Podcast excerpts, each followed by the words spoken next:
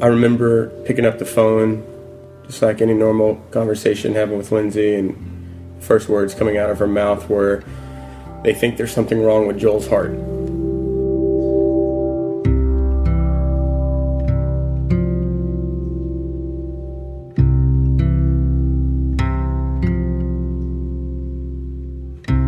I could hear the the trembling in Lindsay's voice as she was she said those words, and I know my heart dropped.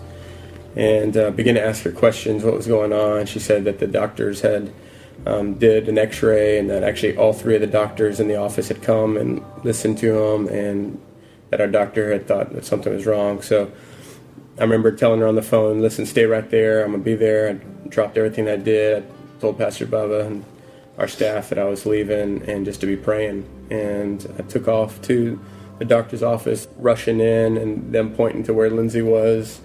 And I walked into the door, and Lindsay's holding Joel, and um, our doctor walking in and, and saying, um, We think something's with his heart. Uh, we're not exactly sure what exactly it is, but um, from the x rays, we see something is, is wrong. And I just got off the phone with a pediatric cardiologist and she's driving from New Orleans right now to meet you guys in Lake Charles, and you need to take off and go to Lake Charles uh, immediately. You know, those emotions started coming, and you, you, you always think it's not okay. It's not going to be anything serious. You know, it's probably nothing big, but yet, you know, the thoughts in the back of your mind, but still being afraid, but yet not wanting to let those. I didn't at that point didn't want to be overcome by emotions. So at that point, I didn't break down crying. It was just like, okay, I don't, we don't know so let's yeah. just keep going from there. We walked out of the doctor's office, and first person we see is Miss Tracy. She's right there in the uh, in the office waiting on us, uh, trying to find out what's going on. And, and so we actually rushed home. She followed us, and uh, we gave her a key to our house. And she said, you know, don't worry about the boys. We're going to take care of this. You guys go. And we threw some clothes in a bag. I'm not a fast packer, so no, not at all. So we, we threw some clothes and stuff in the bag, not really knowing what was going to happen, but um, took off to Lake Charles. I remember a verse that God had given us the week before. The week before, we had actually were doing family devotions. It was the week before New Year's, we were doing family devotions with our entire family. And, and God had given us a verse out of Psalm 62 uh, that talks about us trusting in the Lord at all times and how we will not be shaken because He's our refuge and He's our fortress and He's our salvation and uh, I remember looking at Lindsay and going, "Remember the verse that God gave us? He, he told us that that uh, He would be our refuge, and that for us to trust Him." No previous hospital experience at all. Now we're in ER with our son, unknowns. Start hooking up to monitors that we weren't really familiar with, and so we had our cardiologist assistant walk in and do an echo on Joel's heart, um, which is pretty much just an ultrasound of the heart to see how it's functioning. And uh, he did that for about 20 minutes and then he left. And about five or 10 minutes later, the ER doctor walks into the room and uh, he just says, uh, Your son has congestive heart failure. I don't really know much about it other than uh, that your cardiologist is on her way and she'll talk to you more about it. And, and it's rare. And he walks out the door. I was on one side of the room and Lindsay was sitting down on the other side of the room, and Joel was asleep when this went on we both just broke at that moment. Lindsay just literally her hands were in her head was in her hands just crying. And uh, so i walked over there and we were hugging and crying together. Yeah. um, for me it felt like the floor like there was no floor. It felt like i had no breath. It was just like literally like everything knocked out of you. And i, I just remember calling my brother and him crying on the other phone with me calling zach calling pastor bubba calling um, my mom, and each one of these people just praying with us, um, speaking life over our son, speaking encouragement into us. We met with our cardiologist finally that night, um, and she finally told us exactly what was happening and diagnosed him with pulmonary hypertension. The blood vessels in his lungs were constricting and not allowing blood to flow to his lungs. And uh, since that's not happening, the right side of your heart, which tries to pump blood to your lungs uh, pumps harder and harder. And so his heart um, was about three times larger on his right side than it should have been. Later that afternoon, my mom finally got there. She rushed in to see me and handed me a card and said, This is from your grandmother. And if anybody knows my grandmother, she is uh, she's a firecracker. She loves the Lord and prays for for me constantly and for our family. And when she found out what happened, uh, she wrote a scripture on a card and gave it to my mom. And I looked at the card that my mom gave it to me, and it was Psalms 118, 17. And she wrote, Joel shall not die, but he shall live and declare the works of the Lord. And it meant a lot to me. That first night in the hospital, I remember going to Josh and saying, um, I think we need to let people know kind of what's going on where we're at because we're, we're starting to get out and we didn't want people having the wrong information or not, you know, or just think different things getting out that wasn't going on. And it was hard because you don't want to say it, but yet you know you need to, and then you want to be private, but yet you need to be public. And I think us coming to the conclusion that by us actually letting people know they can pray, the biggest thing is that we can have people praying and standing behind us. We have core values as a family, and I think two of our core values as a family really helped us kind of make this decision that we were going to go public about it. Was um, one core value is that we're going to trust Scripture deeply, and then secondly that we're going to love Jesus openly and and so I think the greatest way that we could show people that God is still good was in the midst of a very tragic situation. And I just I don't like the fact that a lot of people hide or keep quiet to themselves when things are going bad. I think that's the greatest time for the gospel to be made known. I think it's the greatest time for Jesus to get the most glory. So we posted the first night really what was going on, gave an update and then from there on, it was just overwhelming the amount of people who um, responded to that and said, We're praying for you, we're supporting you, just um, either sharing our statuses or asking other people to pray for us or um, inboxing us and, and, sending us scriptures. So after two days in Lake Charles uh, and getting him stabilized, the doctors came in and recommended to us that we get him to a specialty hospital with physicians and doctors who specialized in uh, hypertension and, and, and, the heart and doing some tests there. And so uh, we found out about Children's in New Orleans uh, or Ochsner's in New Orleans. And even us making that decision there was really God intervening on our behalf to get us to Children's. And uh, we ended up deciding on going to Children's and um, found out that they were going to bring a helicopter over and the the hard thing with that though was we found out that he would have to go by himself. At that point, at that point, that was the hardest thing I'd ever have to do is to leave my son in the care of someone else in such critical condition alone. Um, so watch, watching him leave was was pretty scary, but knowing that Josh was going to be there already when he got there was comforting. And then once we got to New Orleans, um, it was just a whole other ballgame and we would end up spending 26 days in New Orleans, and we had some of the highest highs and some of the lowest lows in those 26 days. Um, but I remember reading scripture about Paul saying, Rejoice in the Lord always, and again I say rejoice. And I remember preaching this scripture about how Paul was in prison when he wrote these things. And I always wondered how in the world could a man who's been beaten and in prison write a verse that talks about rejoicing in the Lord when really there was nothing in his life that was worth rejoicing. Um, but I do understand why he could say that because of the fact that he, he knew where his trust was. He knew that God was in control. And for us, that was what we had to walk through. In a couple of days of us being in New Orleans, we found out he had para-influenza 3 um, which was more of like a respiratory virus, and found out that the heart catheterization test that they were going to do on him now was going to be postponed for 10 to 12 days. And I think one of the hardships for us as a parent, and any parent understands this, is when you see your child in excruciating pain and you see people inflicting pain on him, um, that is that is hard, and I don't wish that on anybody to, to have to stand there and to whisper in your son's ear constantly, it's going to be okay. You're strong. Uh, God's with us. It's all right. Don't be afraid. Um, but just seeing them have to draw blood three to four to five times a day because they were running so many tests on him to try to find out exactly what was the cause of all this, and they weren't finding a cause Trying at all. And then on top of that, the um, being in an ICU and and not really getting sleep and being physically exhausted and emotionally exhausted and um, us being separated and, and I mean, it was rough. I only allowed one parent to sleep, so we would take turns being there. So we were never together.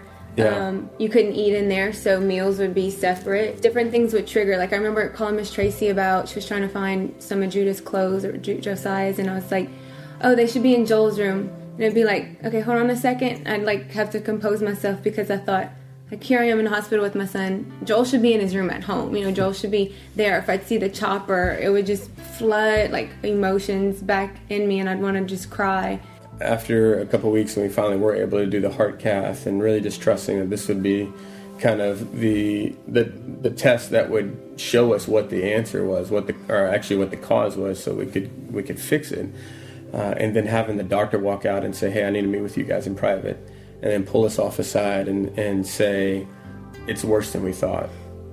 I'm sorry I have to tell you this. Yeah, and and then begin to use words like rare and serious and critical a lot of times in his conversation with us. So every time during those 26 days, we really felt like we got punched in the gut, and we they would bring bad news. Just continually running back to a couple of things that really helped us during this time. Um, we realized the power of God's word during this time.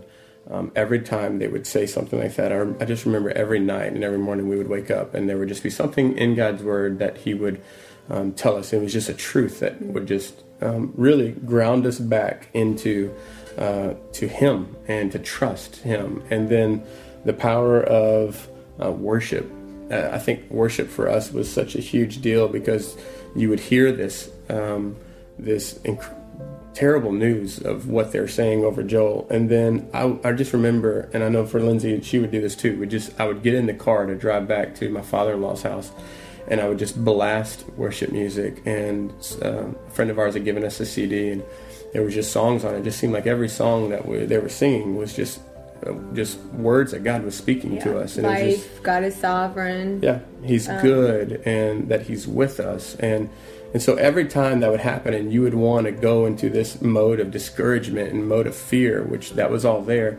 It was just like the Spirit of God would just come in and do an incredible work in our soul, and just kind of encourage us and strengthen us. And just the power of prayer for us was huge. We learned so much uh, during this time about how God responds to prayer. We know today that He is uh, a product of prayer. We're a product of prayer, of being able to walk through a lot of this. And then also, I think the power of community, um, realizing that we're not in this alone. We knew that God was with us. Um, I think that's a truth that everybody kind of understands.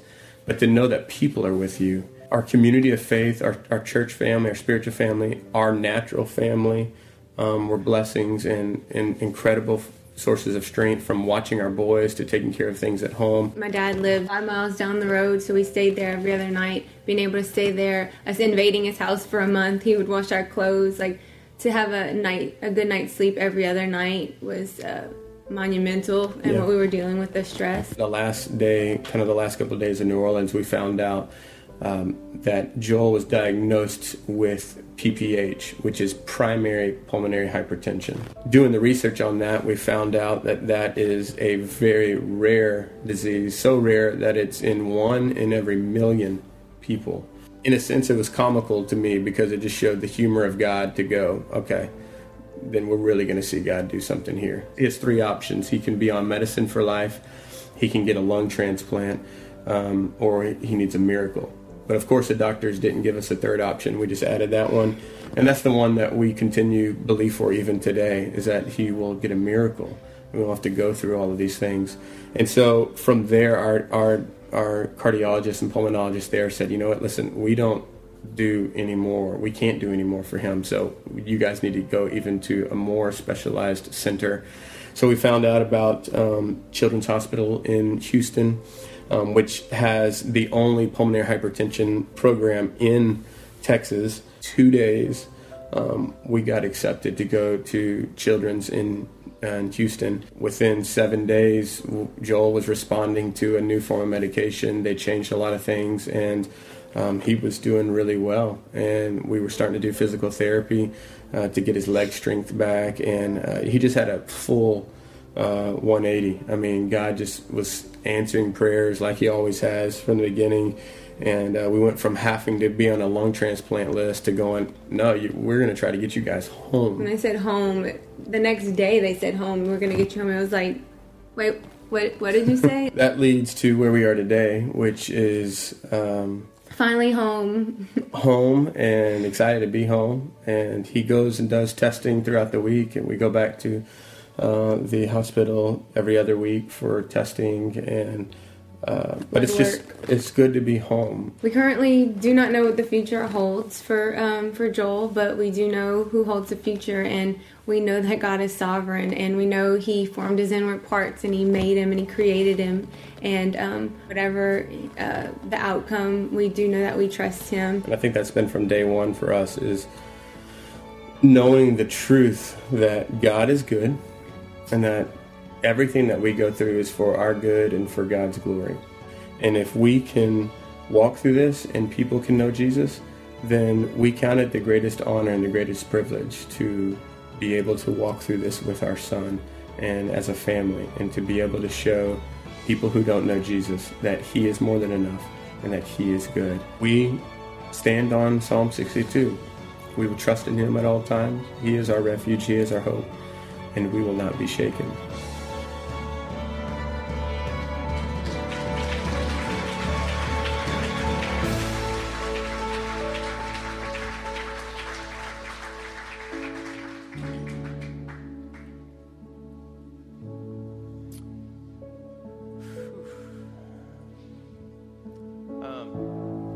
first off, let, me just say this before I, I share God's word this morning. Um,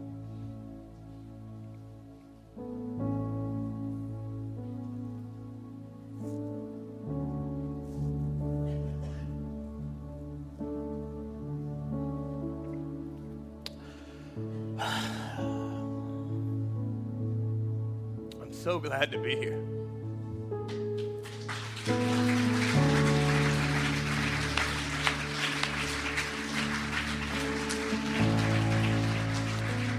And uh, I thank God daily for uh, knowing the people that we needed in our lives before we face this. I'm so thankful for Pastor Bub and Miss Tracy.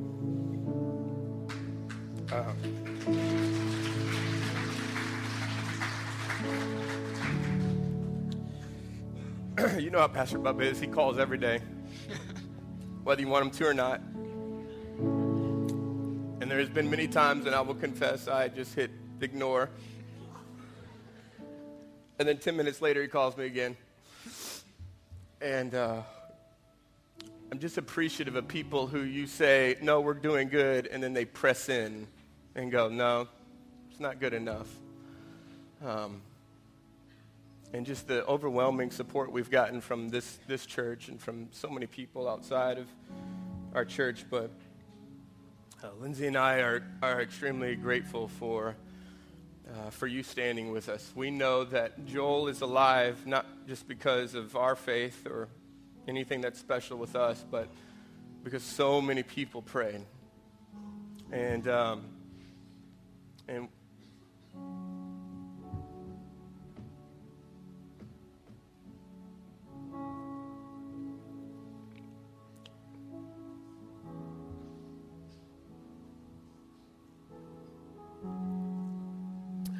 as said, dad, I just want to say thank you.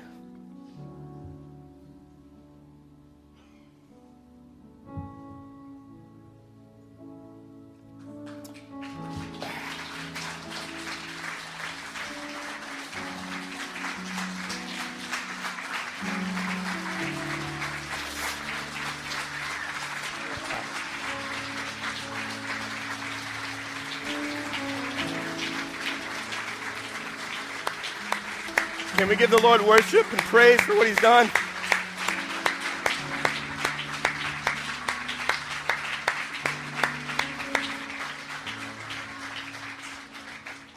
Just uh, watching that video and remembering what we've gone through and what we've walked through. You can sit down.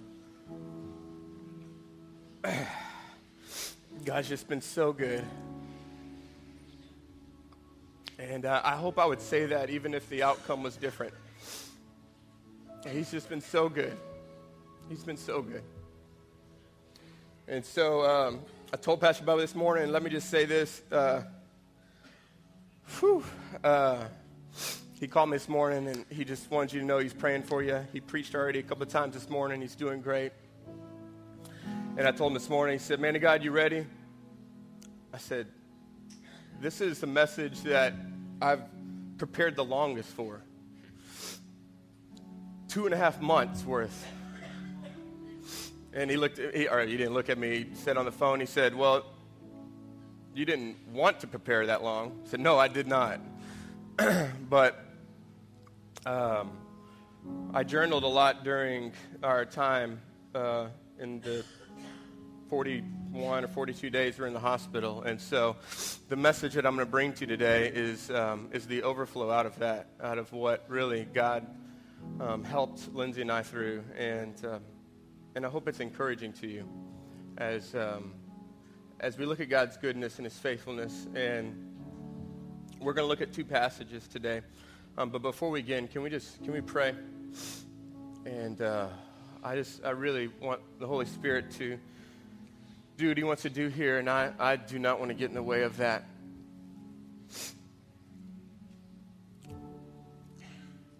so, Father, we come to you today, and uh, we just we thank you yet again for life. God, there's just so many things that we take for granted. I know I take for granted all the time. And uh, it's not until those things are close to being lost, or maybe even for some here have been lost, and um, we just struggle. We, we hurt and we are in pain. And um, I know that today, represented in this house, there are so many people that are going through things and they're hurting and they're in pain and they have so much uncertainty before them. And Holy Spirit, I pray that this, this truth that we hear today, that it would uh, be grounded in our hearts. And God, my prayer is that what happens today would not go in one ear and go out the other, but God, that it would take root and take heart in these people. I pray, God, that this would build the faith of the body. Lord, a community of faith. God, that our faith as a church would be, would be built up and be strengthened um, as we hear your word today. God, I pray, Lord, that we'll just share the things that you want to share. And uh, Holy Spirit, will you do what you do best? And uh, would you minister to these people today in Jesus' name? And everyone said, Amen. Amen. Thank you. If you have your Bibles, turn to Luke chapter 6. And then hold your fingers there, and you can go to uh, John chapter 11.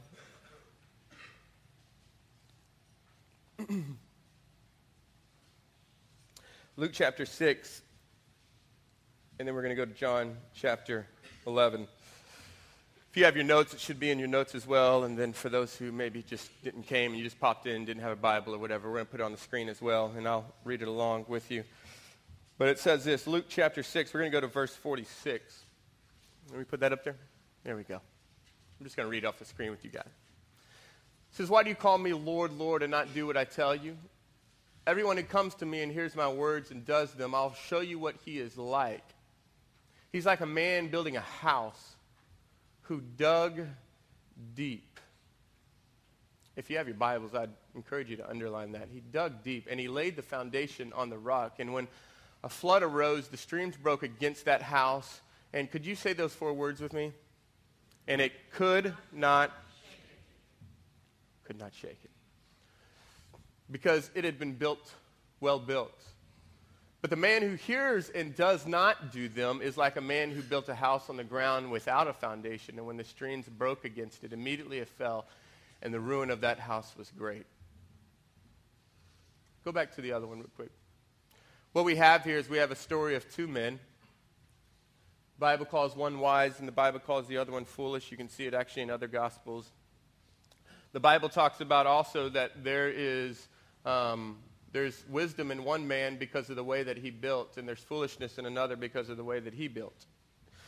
And the title of this message today is called Unshaken. As you can tell, Psalm 62 was a huge thing for us as we uh, navigated through the, the six weeks of, of uncertainty. Uh, that was a big deal for us, and, and, and it says specifically in there, we will not be shaken. This passage also says it could not shake it. So the question that I want to answer today is how do we live a life that's unshaken? How do you do that? Um, you know, I just bought a watch actually while I was in the hospital. Uh, I, I, my watches keep breaking all the time, and so I just went to Target and found the cheapest watch that I could, and I found a little Iron Man watch. And on the watch, it says, um, it says that it's water resistant. Um, and the thing about being a water resistant watch is I was looking and seeing if they actually had a water free watch, but they don't have those. They have water resistant watches, but they don't have water free. Meaning that whenever this thing is going to touch water, it's not going to stop. It's going to keep going. They don't make water free watches because uh, when you touch it with water, it stops. And there are watches that are like that, but I bought a watch that was water resistant which means that I could pretty much go jump in the pool, could do anything, and, and, uh, it, and it would be okay. And I, I correlate that to where we are as Christians because Jesus doesn't promise a storm free life, He just promises a storm proof one. The fallacy that we believe in as Christians is that when we give our lives to the Lord and that when we put our full trust in Him, that we will now be storm free. There will be nothing that comes my way. There will be nothing that will that I'll go through. It should be life should be just I should be blessed and healed and wealthy and, and all these things.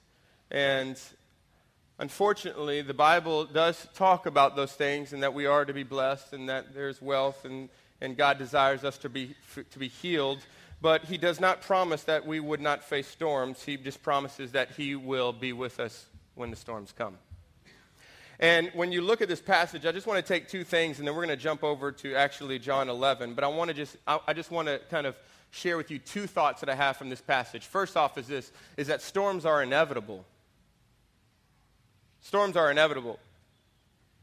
If you have not experienced a storm, you will. And if you're not in one right now, you will soon. And, and for us to think that somehow, as Christians, that we will not face storms anymore is the greatest lie that the enemy has deceived to tell you that you will not face storms. And so, what we think is if we just love Jesus, we're not going to face storm. And when a storm comes, guess what? We start questioning who? God. God, I've been to church and I tithe and I love you and I do all these things. And what's going on? But the truth is, is that this story says that there's a storm, and the wise man and the foolish man both faced him. They both faced them. So we know that storms are inevitable. The other thing that we know is that storms are unexpected. How many know most of the storms you probably faced in your life that just rocked you were unexpected, right? I don't know if you know this, uh, this just this past week, uh, on my street, there was a double homicide. Five houses down from my street, two, a husband and a wife, were shot to death. Uh, that was probably unexpected. I just got a text yesterday from a good friend of mine. Um, his grandmother passed away. Unexpected. Two days before that, I got another text from uh, uh, another friend of Lindsay and ours, and she said that she went to the doctor for an MRI and they found a growth on her frontal lobe. And if we could be praying for her. It's unexpected. Past two years with Pastor Bubba facing cancer twice. It's unexpected. You go to the doctor and you get news that you didn't think that was going to happen. And a lot of times, these storms, we don't have a Doppler radar where we get to see them coming from 20 miles out. They usually just hit immediately. And it, and it kind of shakes you, it rattles you, doesn't it? Lindsay and I got a chance to meet a really uh, a, an amazing couple when we were in Houston. Um, that their son uh, has a heart disorder where his heart is backwards. Backwards and they're going to face probably two heart surgeries uh, this year for their son. uh, we on our way out, you know, when you think that you suffered so much, on our way out, the last day that we were there, Lindsay and I were doing some physical training with Joel, walking him around, and we met a, a, a young lady that was there with her son. And uh, as Lindsay was talking with her, she found out that her son had been in there for a year. Six weeks is nothing to a year. And it was just unexpected. There's these just things that happen. And in our lives, there's just things that are unexpected. Right? My grandfather passing away in a massive heart attack. And I don't know what storm has come your way. Maybe it's a storm of death. Maybe it's a storm of disease. Maybe it's a storm of divorce. Maybe it's a storm of debt. But I think if we all sat in here and begin to share our stories, we would all say that there's times in our lives, and you may be facing one right now, where there's some uncertainty and there's a storm that came that just kind of shook you. And so the question then becomes how do we stand in the midst of that? How do we stand when our marriage is falling apart, when our kids are rebelling? How do we stand whenever our finances are absolutely a train wreck? And how do we stand whenever our our child gets diagnosed with something? And how do we stand whenever, how do you do that? 1 Corinthians 3.11 talks about this. It talks about the foundation. The story of this is that, that the foundation of the man who could not be shaken was because he built his house on a foundation. So what is that foundation? That foundation is, according to 1 Corinthians 3.11, for no one can lay a foundation other than which is laid, which is what? Come on, which is what? Jesus Christ. And the thing that I've learned more and more, I think, even over the past couple of months, is that whether people stand or fall depends more on the foundation than it does on the intensity of the storm. I'll say it again. Okay, so whether people fall or stand has a lot more to do with the foundation than the intensity of the storm. See, most people think, well, it's just a cough or a cold, I can get through it, and most of us do. We, we don't really trust God too much for a cough. We don't trust God too much for whatever else. But when something unexpected and something tragic, your son is killed, something happens, there's, there's something that's there, that reveals a lot more about our foundation than the storm itself. It reveals what we've built our life on. Tragedy and pain and suffering reveals more about what we put our trust in than anything else. Because you can stand here and say that you love Jesus all day long while it's good. But will you stand and say that when it's bad? It's easy to say we trust God when our bank account is full. But do you trust God when your bank account is not? See, our foundation is so crucial. And if Jesus is the foundation, if He is the center, if He is the core of who we are, we cannot be shaken. So, what I'm going to do in this last segment of my message, I want to share with you um, some truths that Lindsay and I grounded ourselves in in these past really six to eight weeks and, and what we continue to, to come back to even as we journey in this with Joel. And let me just say this on the front end I will not stand up here and tell you why things happen. Any man who tries to come up here and explain why God does what he does, good luck. The Bible says that his ways are higher than our ways, that his thoughts are higher than our thoughts. And for us to st- stand here and to declare, hey, this is why this is going on, and this is why this, and this is why this, I think, I don't know if I can do this, but this is what I will do today. I won't be able to explain to you why, but I will tell you who. I will tell you who. And we still have not gotten explanation as to why we are going through this, and I don't know if God ever will. But we do know who. And these core, deep, foundational truths describe this who. We know that to be Jesus. So let me share with you these four deep, unsha- I call them deep, unshakable truths. If you want to stand unshaken this is what you need to know. Number one, Jesus is love.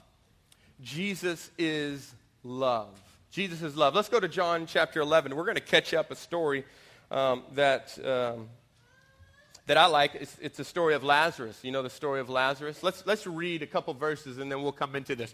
So it says, Now a certain man was ill, Lazarus of Bethany, the village of Mary and her sister Martha. It was Mary who anointed the Lord with ointment and wiped his feet with her hair, whose brother Lazarus was ill. So the sisters sent to him, saying, Lord, he whom you, come on, love is ill. Let's go to the next one. But when Jesus heard it, he said, This illness does not lead to death. It is for the glory of God, so that the, so that the Son of God may be glorified through it. Now, Jesus, what did he do? He loved Martha and her sister and Lazarus. Jesus is love. Um, way before this all came about, Joel and I have a bed routine, bedtime routine. So every time I put Joel to bed, he, uh, Lindsay just started this thing where she scratches their back. I don't know why she did that, but it is now, we have to do it all the time. So Judah's like, scratch my back and sing to me. Scratch my back and sing to me. So now Joel, of course, scratch my back and sing to me. So Joel and I have this thing, and he will not, I cannot sing any other song. The only song he likes for me to sing is, so I'll ask him, Joel, Joel, what do you want to do? Okay, scratch my back. Okay, what do you want to sing? Sing whatever you want. What do you want to sing? Jesus loves me. Are you going to sing? Jesus loves me. So the song goes, for those who maybe have been far away from Christ and don't know anything, it goes like this Jesus loves me, this I know, for the Bible tells me so. Little ones to him belong. They are weak, but he is. So, two weeks into the hospital visit, I'm laying at Joel's bed. Lindsay's gone to her dad's, and I'm laying there, and he's just not doing well.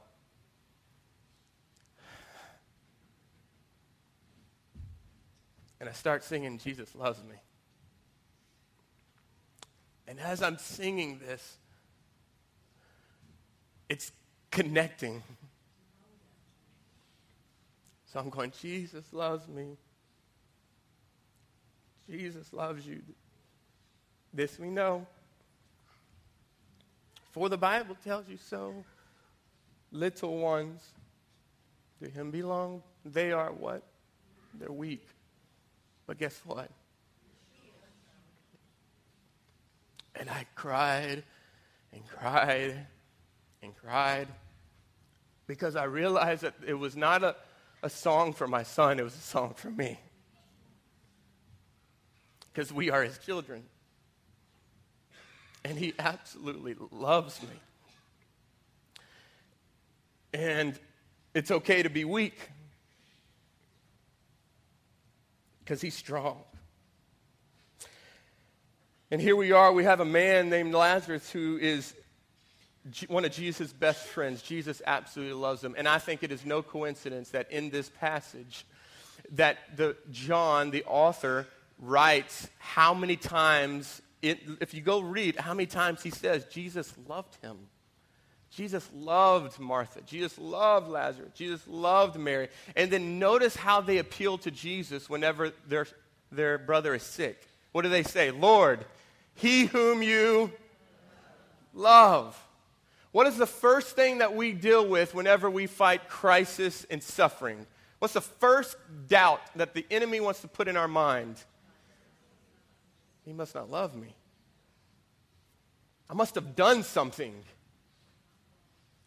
What did I do to deserve this? Undoubtedly, I've fallen out of love, and God has fallen out of love with me, and so He's punishing me for these things that I've done. And the truth is, is that Jesus loves you, and you don't need to look at Jesus' love based off of your circumstances. You need to look at your circumstances based off of Jesus' love. He absolutely loves you more than you know. The Bible is good news because it says that even yet while we were still sinners, that Christ died for us, that God showed his love to us. So this, this, this trick that the enemy likes to play, that when we're good and we're doing great, that Jesus loves us, that is so contrary to the Bible. The Bible says that when you're the worst, he loves you the most. So we have to understand that Jesus loves us. And if Jesus loves me, then whatever comes into my life, was it out of love or hate? Uh, that's a question. If Jesus loves you, whatever comes into your life, was it out of love or hate? love. And if Jesus loves you, then everything that happens in your life is for your good and His glory. I'm, I'm, serious. Some of that, that needs to sink into you. You need to understand that everything that happens in my life, that is one of the hardest statements to say because I know some of you have gone through some of the worst pains ever. But everything that happens in your life is because God loves you and it's for your good. So we have to come to the terms with the first truth is that Jesus is love. Second one is that Jesus is in control. Let's go read verses 4 through 6. It says, let's go back to that verse 4. It says, But when Jesus heard it, he said, so he got the letter. He knows that his person that he loves the most is sick, and this is what he says. He says, But when Jesus heard it, he said, The illness does not lead to death. It is for the what? It is for the glory of God, so that the Son of God may be glorified through it.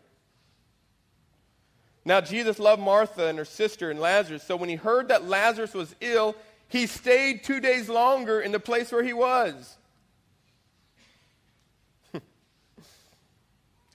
See, here's the deal about this passage is that we actually, the, the author, God gives us a sneak peek into why he stayed. He said ultimately that the reason that he's going to let Lazarus die is for the glory of God. Now, I wish that God would do that with us, but I, will be honest with you. Most of the time, Jesus does not give you whys, He does not give you answers. We don't get a sneak peek right before it happens, we just go through it. And uh, for us, the questions that would come as we're facing this with Joel is you, you start asking these questions and you don't want to verbalize them, but you know that they're there. And the question is, is why is this happening to us? And then why are our prayers not being answered? Why are things delaying? Why are things taking so long? We would go in and pray and go, this is going to be it. And then they would come back and give us worse news. We'd go in and we'd pray and pray, and people would pray, and then it would be worse news. And I didn't get a thing before this that said, this is what's going to happen with Joel. And hey, just, I want to prep you for what's going to happen here because in two weeks. See, Lindsay said at that moment, the hardest thing that she ever faced was putting Joel on a plane by herself. What she didn't know was that in a week or two later, it would even be worse because our son was almost dead.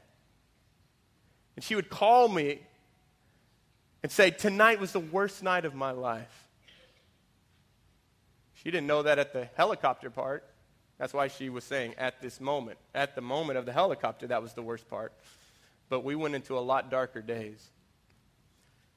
And in all that, when you're, when you're going through a darkness and you don't see any light, I believe that most of the time we're not given an explanation, but we're given a revelation. We're not given an explanation of why, we're given a revelation of who. That Jesus is there in the dark with us. He's there. He is, he's with us. And that Jesus is in control. God is bigger than the storms that we face. There, there is a passage in Romans chapter 8, and this is one of the most familiar passages and probably one of the most uh, uh, shared passages to people who are going through something really, really hard.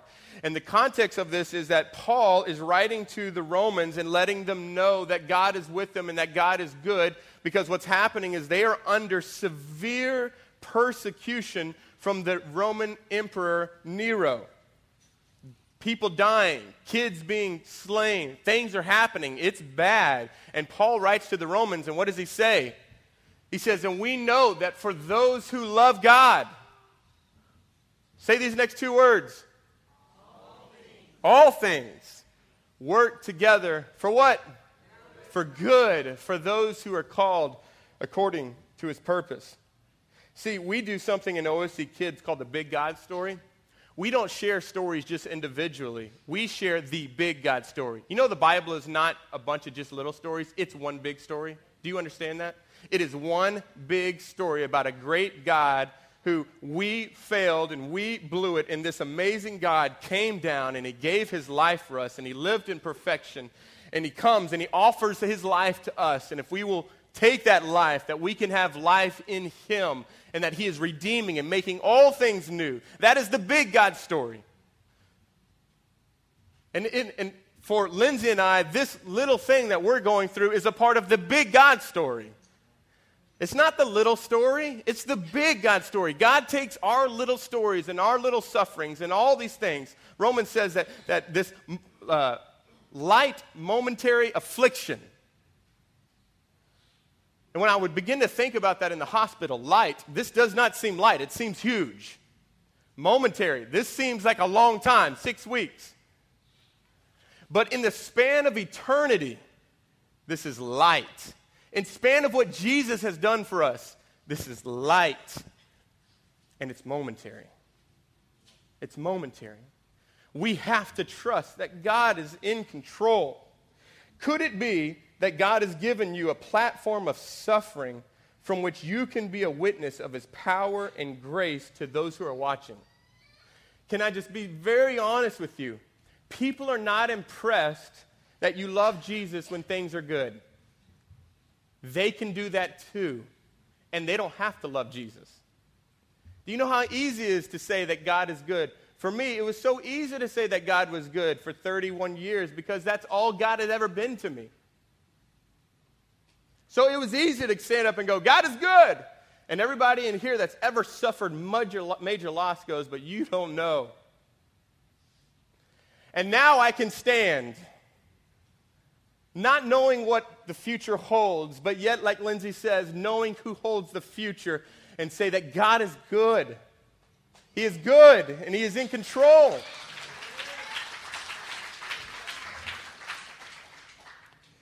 Ruth Bell Graham wrote this. It was a book that I was reading. She said, I lay my whys before your cross in worship, my mind beyond all hope, my heart beyond all feelings and I worship you, realizing that in knowing you, I don't need a why. We don't need a why. We need a who. You don't need a why, you need a who. Third thing is that Jesus is here. Verse 14 says this Then Jesus told them plainly, Lazarus has died, and for your sake, this is crazy. I am glad that I wasn't there. So that you may believe, but let us go to him. So Thomas called the twin, said to his fellow disciples, Let us also go, that we may die with him. Verse 17. Now, when Jesus came, he found that Lazarus had already been in the tomb for four days. Bethany was near Jerusalem, about two miles off, and many of the Jews had come, had come to Mary and Martha to console them concerning their brother. They were grieving. Their brother had died. They were was awake, coming and showing compassion and love to them. And listen to this. So when Mar- Martha heard that Jesus was coming, she went and she met him, but Mary remained seated in the house. And Martha said to Jesus, Lord, if you had what?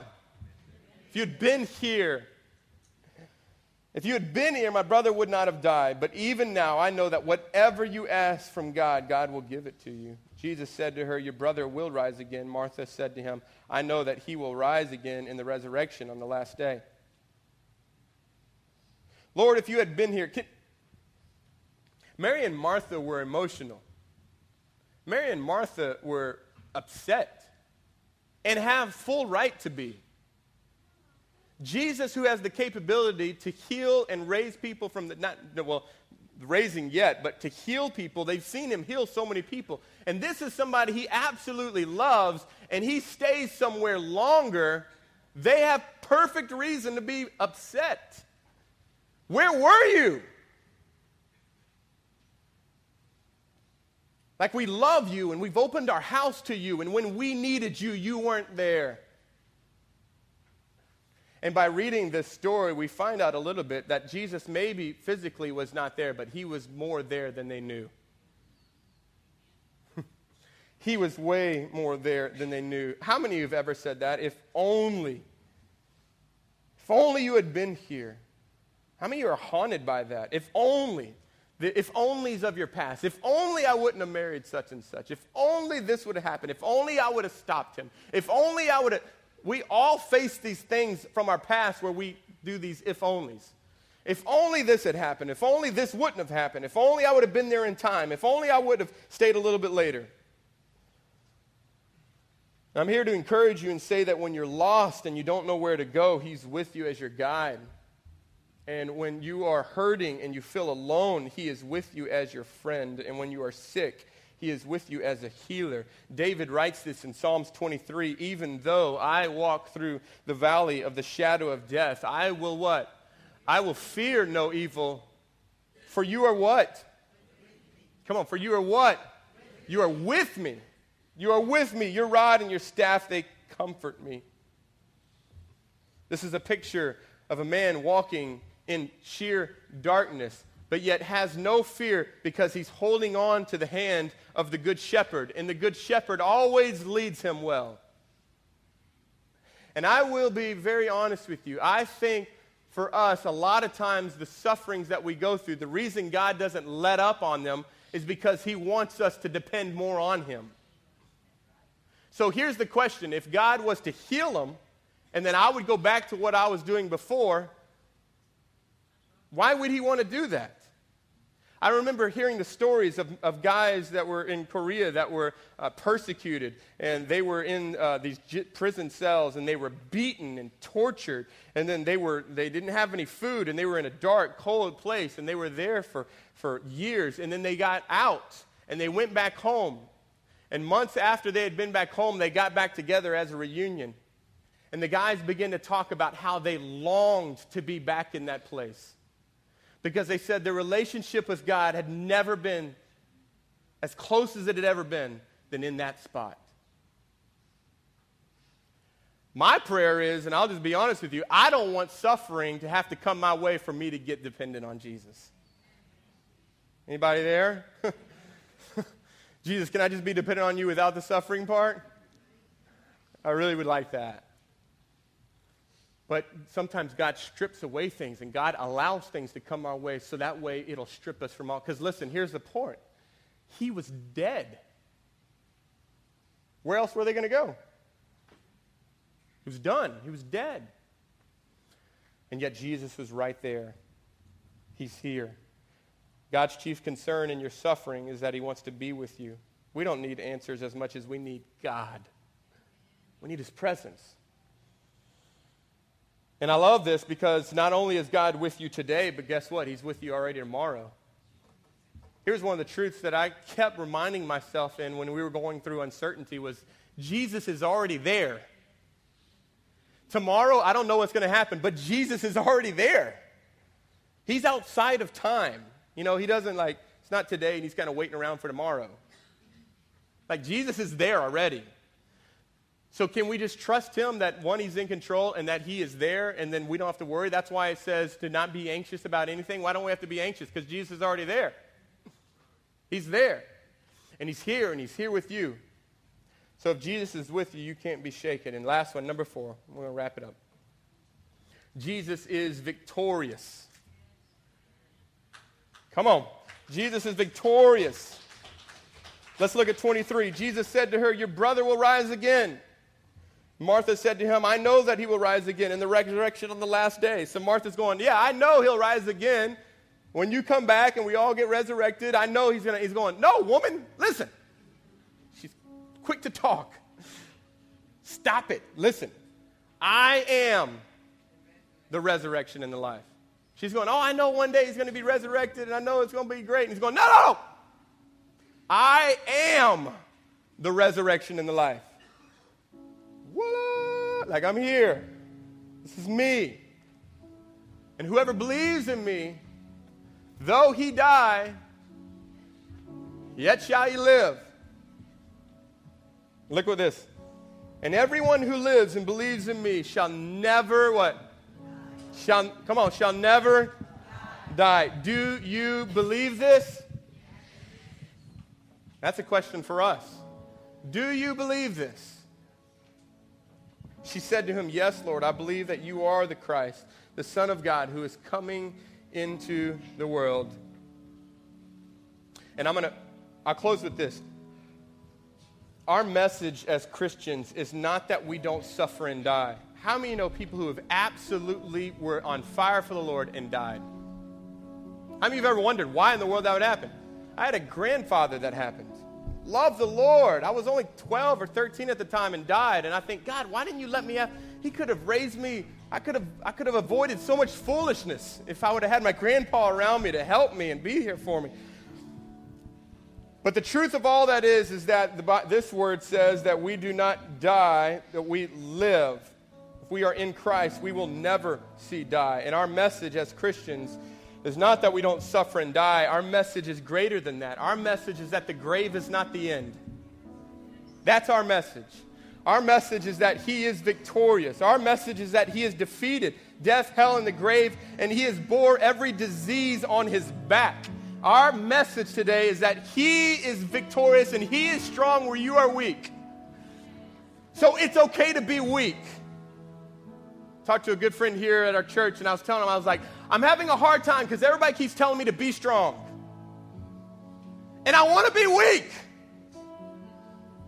And when I read scripture, I see that it's okay. Because when I'm weak, he is strong. When I'm strong, then it's on my strength. But when I'm weak, it's on his strength. And when my son was weak, I would look at him and go, It's okay because Jesus loves you. This I know, for the Bible tells us so. Little ones to him belong. They are weak, but he is strong, and he is strong because he is victorious. And he is victorious, and so in that victory, he gives us life. And so we ground ourselves in the fact that if Jesus loves me, we can't be shaken. If Jesus is in control, we can't be shaken. If Jesus is with me, we can't be shaken. If Jesus defeated death, hell, and the grave, we cannot be shaken. What do we have to fear? Come on. And I wanted to say this in closing. There are some of you today, and I know how the enemy works, that you feel condemned because you have been shaken. When crisis came your way, you spoke things against God that you wish you could come back and say, Oh, God, I don't know why I said that. You have doubted God. You've cursed God. You've had all those experiences, and I probably would have too. And I have good news for you if you have been shaken that the Bible says that God makes all things new. And God takes our broken pieces of our life and He fixes them and He restores them. And if you are that foolish man who has built his house on no foundation, that it is not too late. The good news is that Jesus is calling you to come to Him, to come to Him, to come to Him. And if you come to Him, that He will be your foundation and He will be your rock. And from this day forward, you can stand against any storm that comes your way. And that is the good news of the gospel. Is that not, not that we are great, but that we're not so great and He is that we were dead and he's alive, that we're messed up and he's perfect, that we're weak and he's strong. That's the good news of the gospel. And listen, I, I think that should be every hand in this place. You struggle with sin, that's okay. Jesus is more than enough. Come on, will you stand? We want to do this this, this morning. Um, is uh, our, uh, our worship team is going to lead us in a song um, called Sovereign. It was actually one of the greatest songs that, that really Lindsay and I listened to on repeat, repeat, repeat, repeat, repeat. So um, I told Zach I definitely wanted to sing this at the end because it, it makes a declaration that we will trust in him. And so we want you to do this. But as they're playing this song, this is what I'd like to do. Listen, if you are going through something right now, maybe there's something uncertainty, maybe there's something in your body and you need a healing. Maybe you don't know Jesus and you're saying, I want to know Jesus. I want to, I want to live for him. I, I want to come and, and be unshaken. I want him to be the rock of my life. If that's you and you, you want prayer, you want us to pray with you, just while this song is going, do not leave. Please do not leave unless you have to. But while this is going on, would you just come and just flood up here? And we want to lay our hands on you. We want to pray with you. We want to believe with you that God is good and that God will see great things come out of whatever you're going through. So if it's sickness or disease or finances or your marriage is a wreck or you got things going on, come, come, come. Do not let pride get in your way. Come and let God minister to you today.